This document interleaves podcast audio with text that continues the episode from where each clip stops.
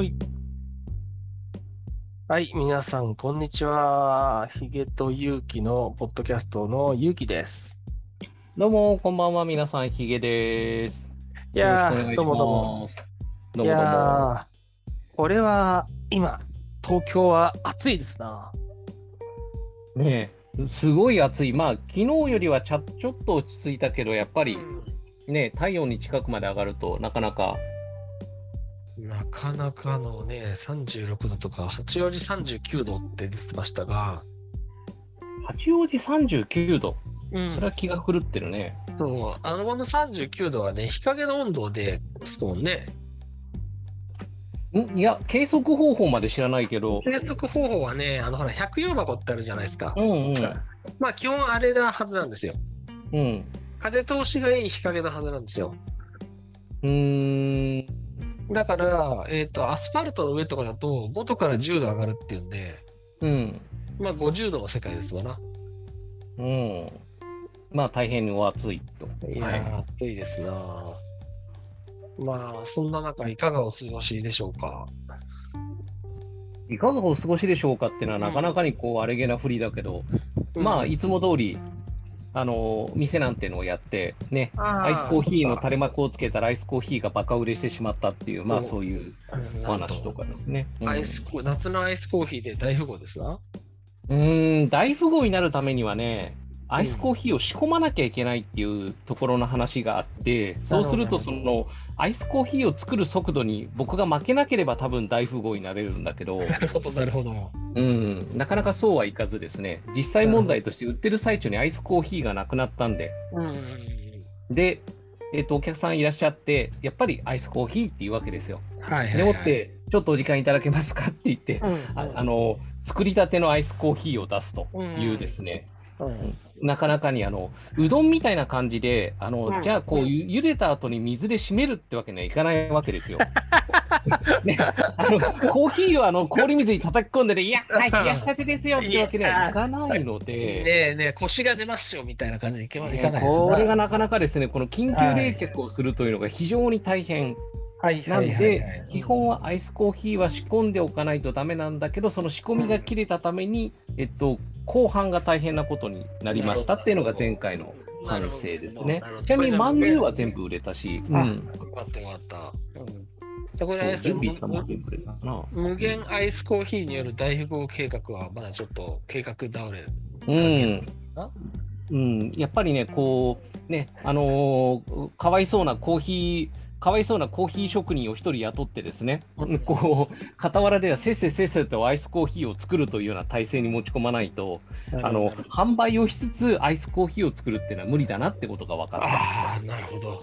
まあ、うん、難しいんだけどね、でもね、あのー次回はストック、いわゆる最初に作っておくストックを、えっと1.5倍から2倍に増やして、うん。うん、備えれば、多分富豪とは言わないけども、うん。まあいい感じに売れるんじゃないかと。なんたって、上りも買ってきたしね、はいはいはいはいはい。うんやっぱ上りすごいね、うん、アイスコーヒーって書いたやつでね、はい。あ、の、えっと、上りっていうと、大体あの縦のね、こうやつなんだけれども、うん。うち、えっと、今回用意したの横、いわゆるのれんみたいなやつを用意して、なるほど、なるほど。うん、で、それを、えっと、のれんみたいな感じでちょっとかけて、やったところですね、非常に視認性が高くてですね、あのはい。白地に、えっと白の縁取りになるような感じで青バックで、うんその上に白地でさらにアイスコーヒーって書いて、えっとアイスコーヒーの文字が終わるあたりにアイスコーヒーの絵がね、あのグラス。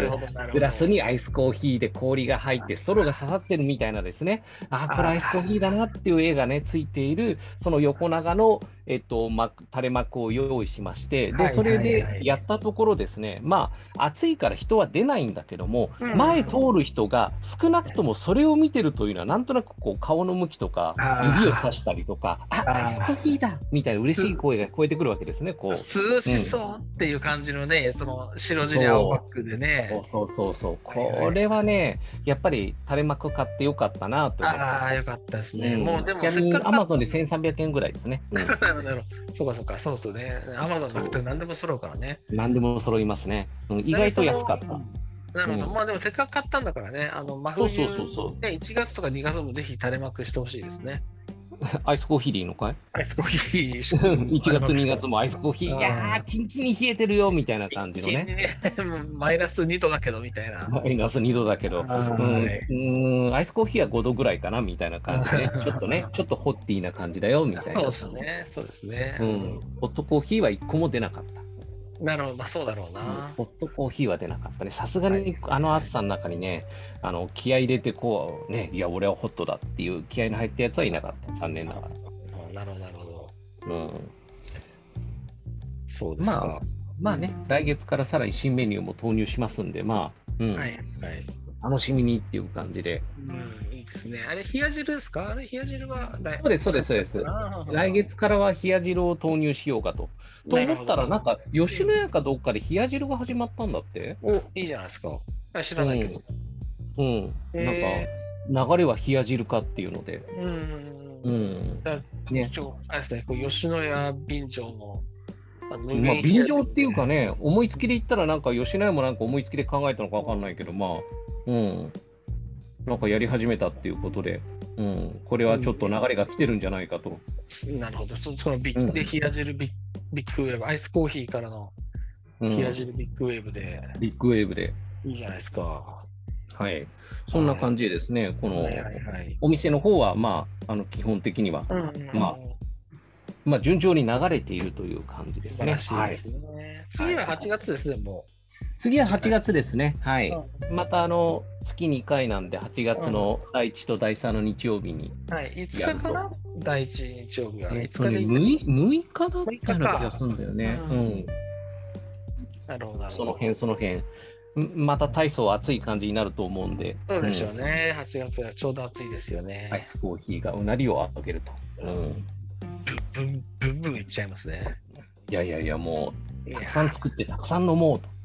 でも熱中症の方が来たりとかしたからね、やっぱりうん暑いんだなって感じだったね。暑いものって、歩外歩くの暑いもの。うん。ねえ汗が止まらないって言って入ってきた人がいて、そうだよねんこれは大変だっていうんで。うんうんそうですか、そうですか。そんな他にはあれですか？週末。てか3連休でしたね、ちょうど。3連休でしたね。あと1日は転がってたんだっけな？うんうんうんうんうんうん。あと1日は、えっ、と、土曜日は準備してて、日曜日はお店。お店で、えっ、と、月曜日は、えっ、と、休みっていうのを最初認識してなかったんですね。ほいほいほい。うん。で、認識してなくって、あれ？休みじゃん。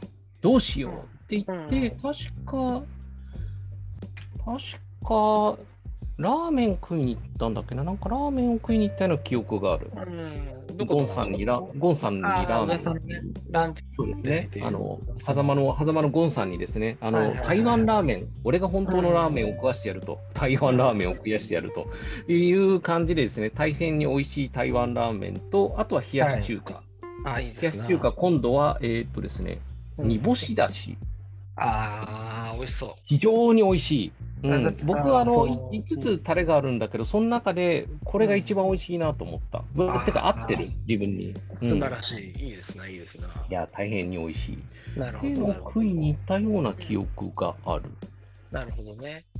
うんまあ、あれですね、あの、まあちょっとね、あのーもともと今回撮るときに話をしてた話ともどんどん脱線していくんですけど、どんどん脱線してますね。うん、戻すか、それとも、それともこのまま行ってしまうかっていうのは、まあ、ね、うんうんちょっとこう悩むところではありますが、どうしましょうか？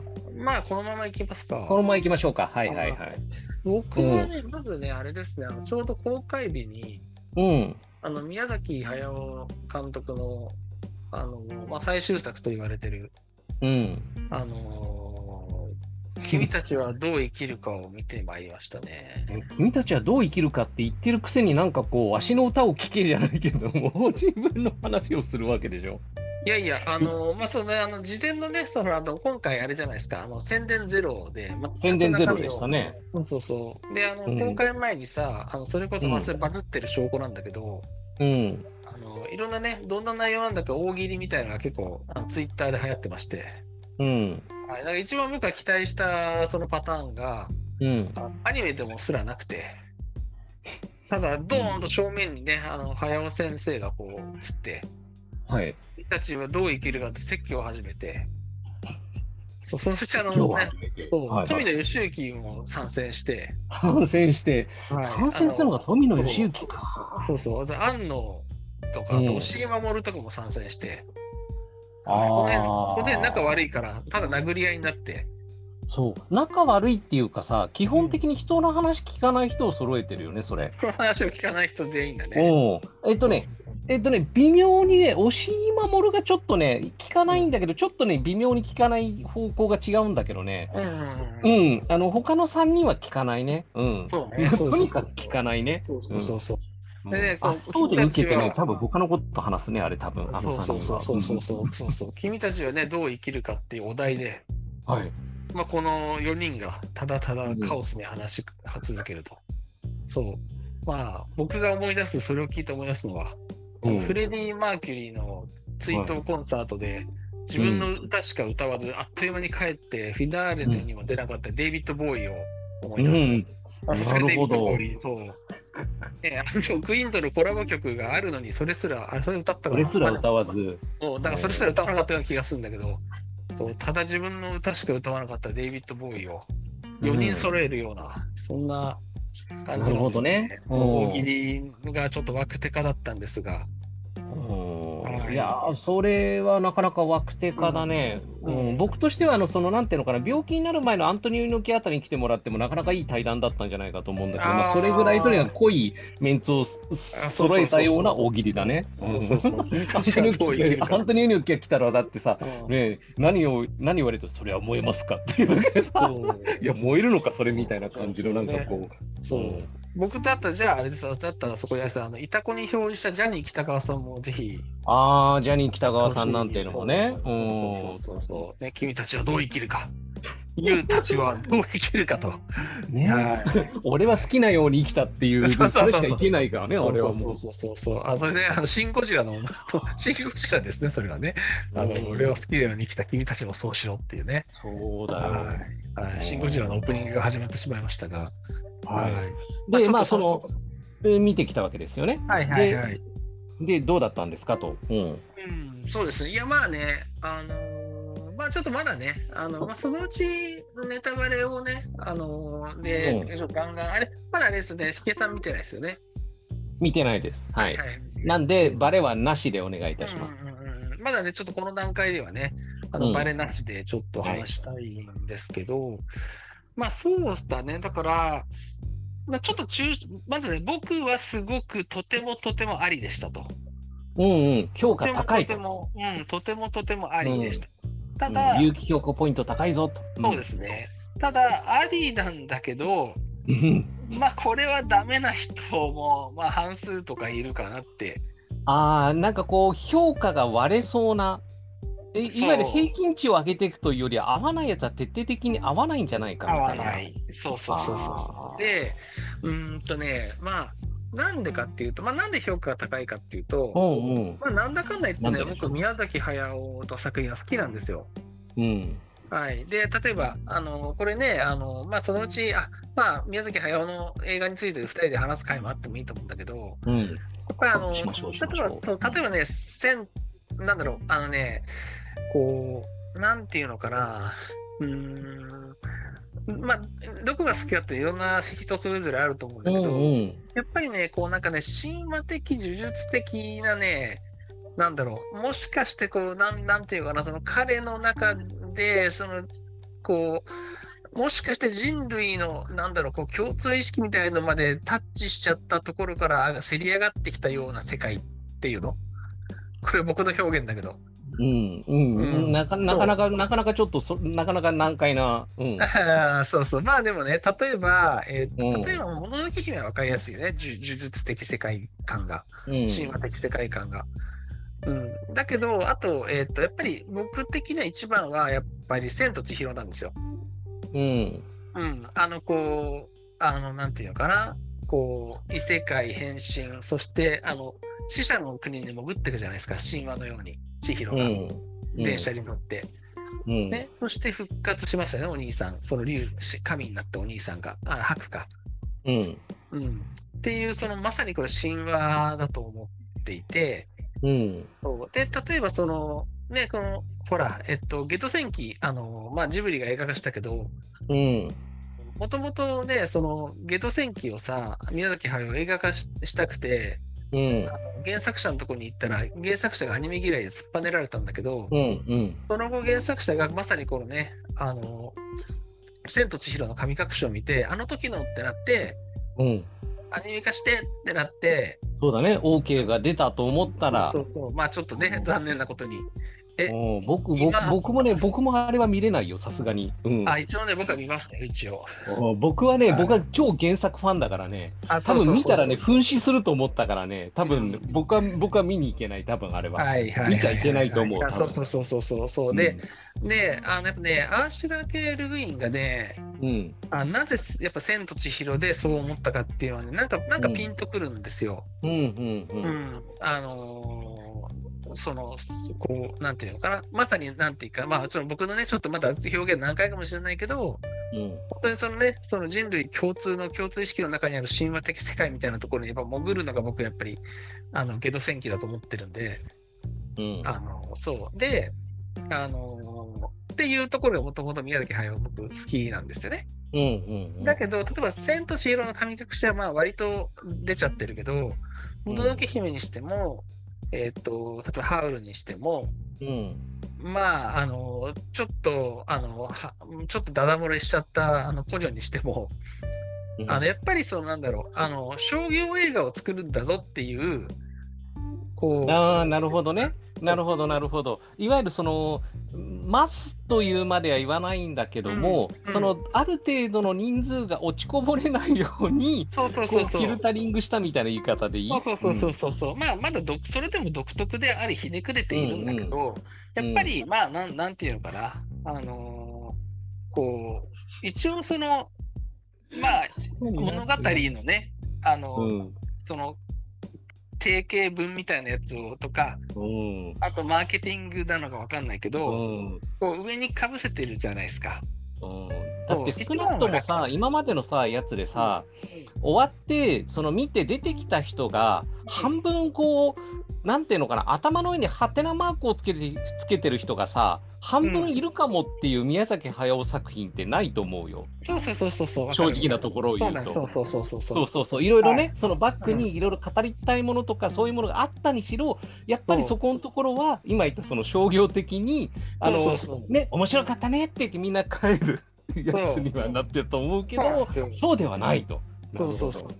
で、まあ、ラピュタとかナウシカなんてもう、まあ、ラピュタなんかもっとか、一番エンターテインメントを全面に出してるじゃないですか。うん。そうだけどね、ラピュタだってね、エンターテインメントのね、皮をね、なんかまあ、5枚ぐらい剥ぎ取ると、やっぱりすごい、あの、恐ろしく、なんなんていうのかな、その、こう、まあ、恐ろしい、この、あの、まあ、あの、まあ、神話的要素がね、で、こう、現れてくるじゃない。ラピュタも。うんそう。そうそう。で、まあそうだね。うんそう。まあ、何が言いたいかというと、うん。えっと、あの、君たちはどう生きるかはね、うん。あのそのレイヤーがもう本当に薄皮、薄皮1枚、2枚ぐらいまで残して、うん。まだ剥ぎ取られてたっていう点が特徴かな、一つの特徴かなと思ってますね。うん。ないじゃあその、えっ、と、その宮崎駿の世界観っていうのがかなり、えっ、と、そのオブラートに包まず出ているっていうことで合ってます？かなり出てると思う。ああ、なるほど、なるほど。かなり出てると思う。うん。なるほど。はい。すごく難解なのだから。うーん。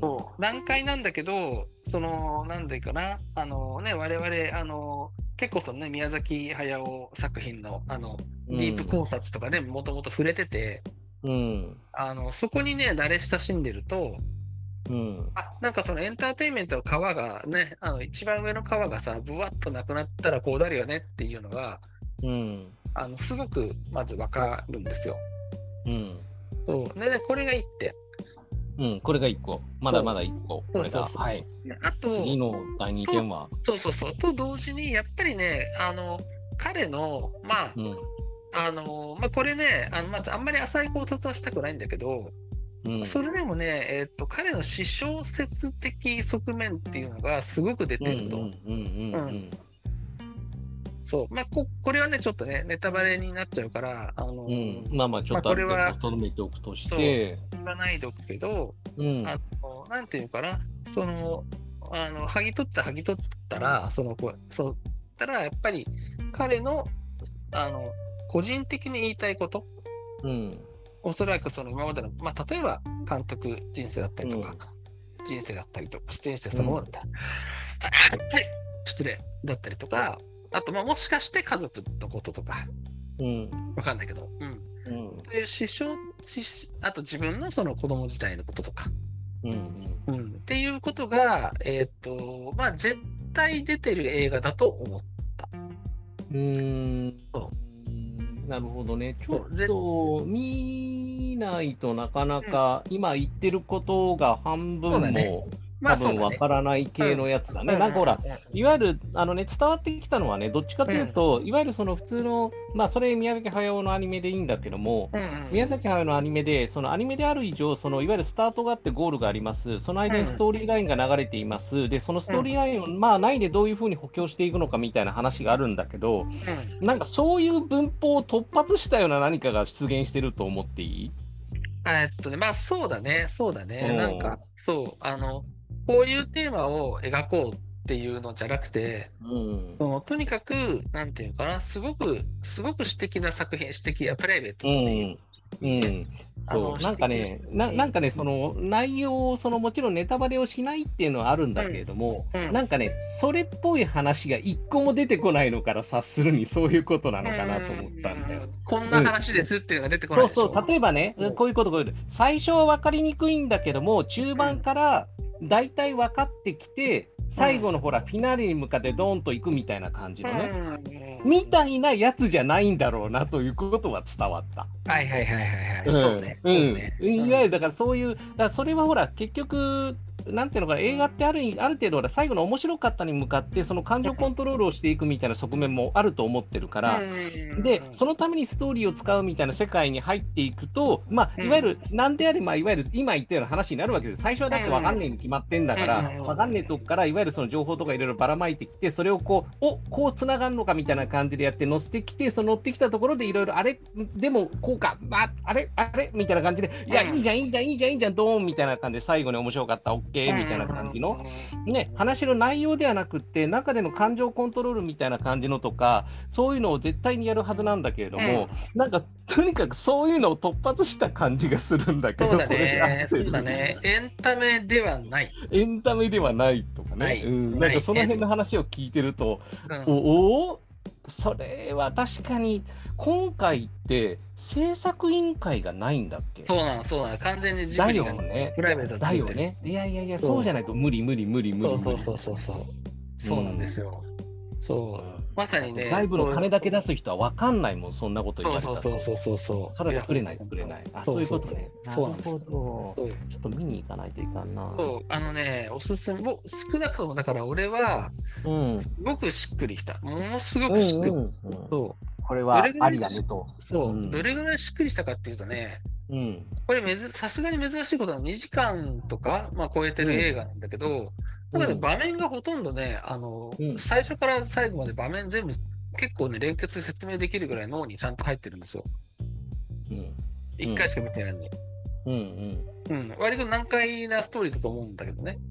うん。うん。そう、なんかね、スルスルスルスルスルって、だから次こうなる、次こうなるっていうのがね、スルスルスルって頭に入ってきて、うん。そう、割とだから、多分これね、まあもう一回見に行ってもいいんだけど、うん。結構1回で十分かもしれないな、今回、あのいい意味でね。うんうんうんうん。まあ、また見たいんだけど、そう、うん。あの、もう一回考察するためとか、もう一回知るために見に行くっていうことがね、必要なさそうなぐらい、すっごい自然に頭に入ってきた。うん。僕にとってはね。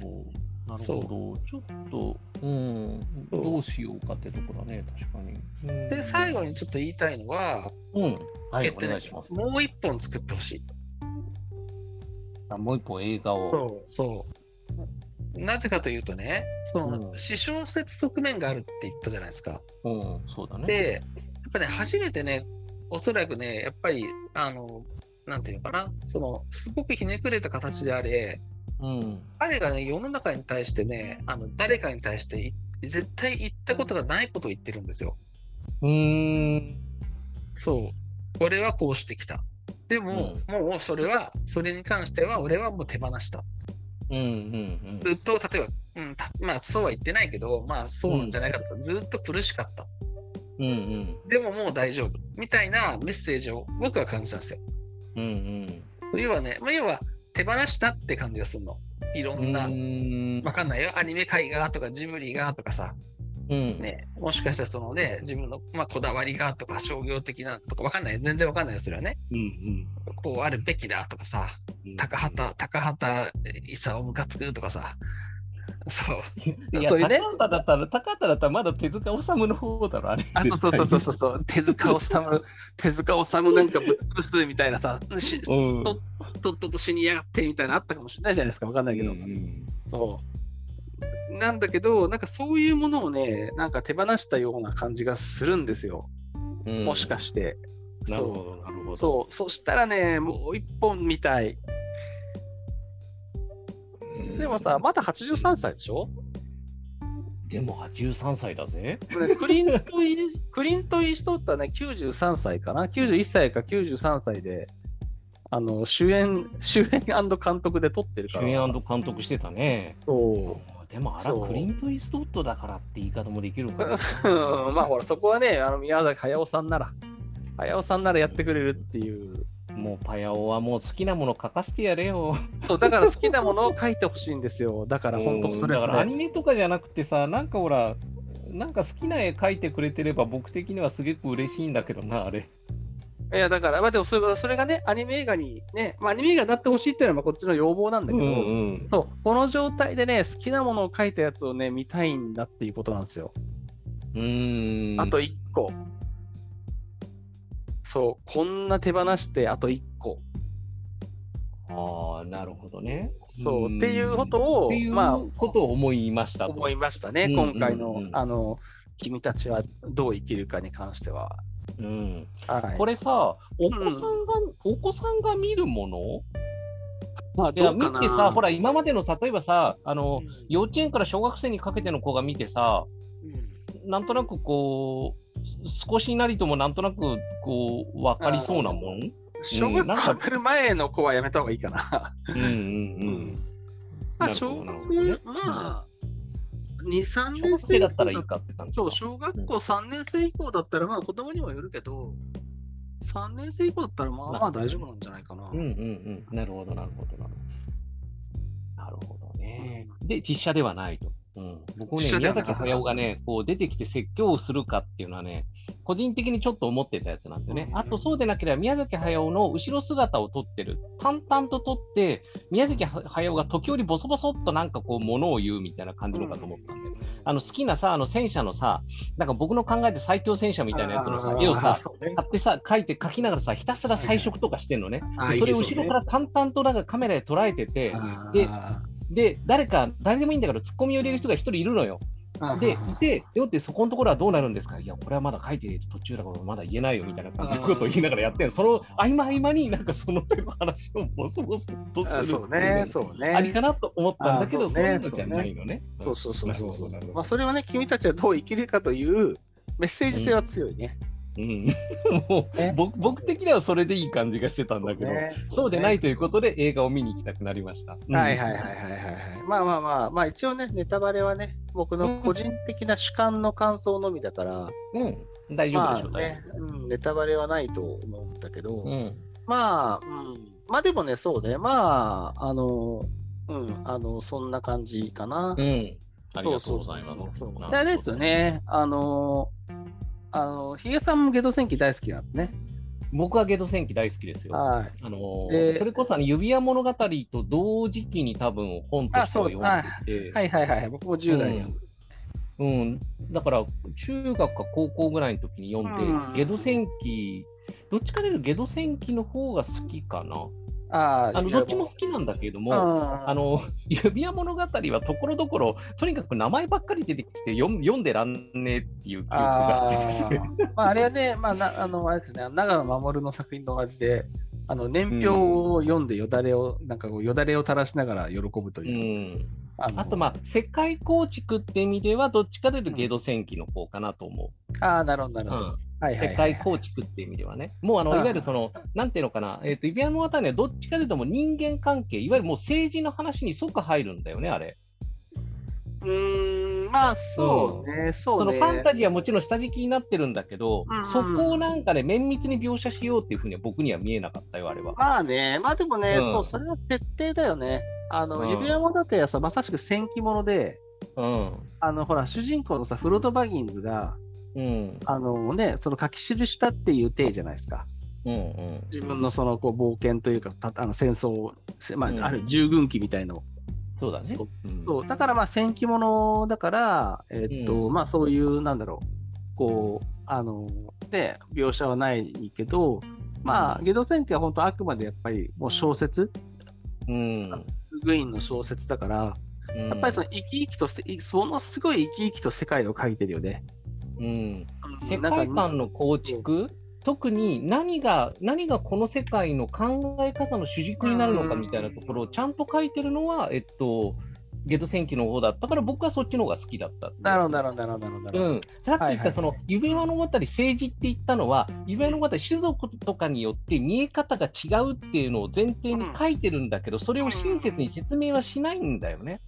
あのそうね、まあ、フロード・バギンズ目線だからね。そうそうそまでう。だから、うん、で、そこをほら、おざなりにしてるわけじゃないんだけども、うん僕的には合わなかったっていう、どっちかというと、ね。うん、まあ、ぐらいの差だよ。でも、どっちも好きよ、本当に。うん。そうだね、これやっぱね、ゲド戦記は、やっぱまあ、もうもうやっぱり10代に読んだ、まあ、指輪物語とゲド戦記は二大巨頭なんだけど、うん。あの、なんだろうな、で、最近読み直したんですよ、結構最近。改めて、あの、電子でどっちどっち？ゲゲド戦記。ゲド戦記、ゲド戦記。うん、はいはい。そう。ゆ指輪物語はもう何週かしてるから、そもそも。うんうん。うん、で、ゲド戦記はとにかく一番最後、一番最後の巻はものすごく、うん、ああ、なるほど、なるほど、なるほど。はいはい。な何巻？何巻？えっと、一番最後の巻、あのー一番最後の巻で、そこれ言っちゃっていいのかな、うんよ、よ、よ、よ、よ、よ、これはネタバレも何もあったもんじゃないよね。ないないないないない。うん、いないわゆるだから、竜の背に乗って、あの世界を上からこうね、あの回っていくっていうところが、僕的にはすごく、うんあ。今さ、結局実質第6巻まで出てるけど、それは読みました？あ、それは読んでるのかな？ちょっと僕あのねは、あの、読んだの結構前だから、そう僕らがね、えっと、子供の頃はね、えっとね、三部作って言われてたんですよ。うんうんうん。うん。あ、じゃあ何個かあるのか。そうでね、1990年に、うん。93年にえ第4巻が書かれて、うんうんうん。2003年に第5巻。うんうん。あ、じゃあ読んでない、すね読んでない、それそうそう読んでないそう。僕もね、実はね、この4と5は読んでないんですけど、おーで、6があるってこと？さっき言そう、ったろろ6、6はね、外伝なんだよね。あ、なるほどね。じゃあ、はいメインストーリーは5巻まで。そうそうそうそうそう。おそうあ、そうだ、もうじゃあもう一回もう。うんそうなんですよ。だから、まあ、あのーただやっぱりね、まあ、あのまあ、影との戦いをね、読んでみたんですよ。あの、割と、割と本当最近に。うんうんうん、まあ、そしたらね、やっぱりね、その、こう、音がするし、匂いがするんだよね、アースシーの。うんその多島海世界、海の、そう。うんうんそうそしてやっぱりちょっとさっき、その、千と千尋のところで言ったけど、うんやっぱりね、あのーなんていうのかな、神話だよね、本当に。うんあのうんゲド戦記は。うん、そのまあ神話、本当になんだろう、まあ、もしかして人類共通のね、あの全人類がどこかにこうね、あのもしかして共通の記憶に持ってるし原型みたいのがあるような気はしていて、そのやっぱ原型に触れてるなって思いました。うん、影となんかあの、多分なんだけど、意味のないシーンを書かないっていうところの信頼感がものすごくあったんじゃないかなと思うよ、原作者から見たときに。はいはいはいはいはい。うん、なんかほら、こうねじ、自分のためにこういうシーンを入れたいっていうんじゃないうんうんうん。作り方をしてくれると思ったから、と思ったから宮崎駿に作らせたいってなったんだと思うけど、まあそうね。だから見れなないんだよ。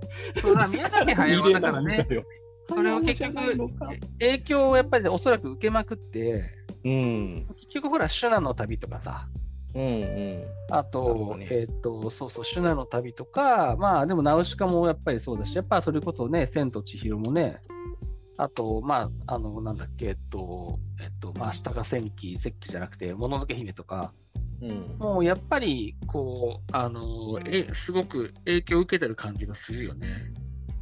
うん。から。なんかね、僕、僕の方だとちょっと、あの、見方がやっぱりちょっと違うから、あの、要素の一つになるんだよね。だからその、あの共通的なところっていうのは、うん、宮崎駿のやつになると、宮崎駿のやつはその、うん、なんていうのかな、いわゆるいろんな、いわゆるそのストーリー上のいろんなシーンに入っていくんだけども、主人公だけじゃなくて、各キャラクターが必ず決断をするんだよね。なるほど、なるほど。うん、なんかね、みんな流されるままにやってるやつが少ないんだよ。うん、だからそれがすごく僕的には気持ちがいいやつだなと思ってんのね。それはそのどの作品でも僕そうだと思ってて、うん、なんかほら、いわゆるそういう、まあ、困難なシーンじゃなくても何、何かしら自分で決断をしてアクションを起こさなきゃいけないっていったところで、みんななんかその自分なりに判断をしてアクションをしてる感じがするんだよね、すごく。はいはいはいはい。だからそういうのが僕的にはすごく、ああ、宮崎駿だなと思っていつも見てるところだったから。なるほど、なるほど、なるほどね。うん、はいはいはい。いや、まあそうですね。そうそう、うん、あのね、ちょっと、まあ、まあ、もちろん最後、で、で、もともとの、うん、もともとのあの、うん、映画の話自分のね、フェイスブックに、うん、あのなんだっけ、その、えっと、えっと、その、今回のその、あの君たちは、がさ、あのどう生きるかが、うん、なんかジブリ版映画ゲド戦記よりもゲド戦記だったって印象を書いたら、うんうん、あのなんかそこに引っかかってきた友達がいて、うんうんうん、割とスレッド伸びて、なるほど、なるほど。そう、ちょっとまあなんか、どうですか、ゲスト、ポッドキャストゲスト来ますかってちょうど話してるとこで。うんうん、まあいいんじゃないですか。はい、そうみんなあの見終わって、まあ彼はもちろん見たんだけど、うん、あのもう彼もね、ゲド戦記めっちゃ語ってきたから、うん、あの彼はなんかそんなら、なんていうの？あの、そのちょっと、あの、ゲストどうですか？みたいな話までしたとこでした。うんうん。あ、いいじゃないですか、いいじゃないですか。はい、ぜひぜひぜひぜひ、あの、ね、こんなとこですが、いらっしゃいませっていうそうそうそうそうそうそう。はい。まあまあまあまあ。まあまあまあまあまあ。はい。まあいいや。うんうん。はい。はい。まあちょっとね、今回はね、もともとは刃物の話をしようとしてたんですけどね。そうですね。はい。はい刃物の刃の字もであ今出てきたけど、出ませんでした。出ませんでしたね。はい。まあ、刃物の話をすることはあるんでしょうかというところで、まあ、今日はこの辺で終わり、ね、そうですね。はい。はい。どうも皆さんありがとうございました。はい、ありがとうございました。ひげさんありがとうございました。では、また次回。また次回よろしく。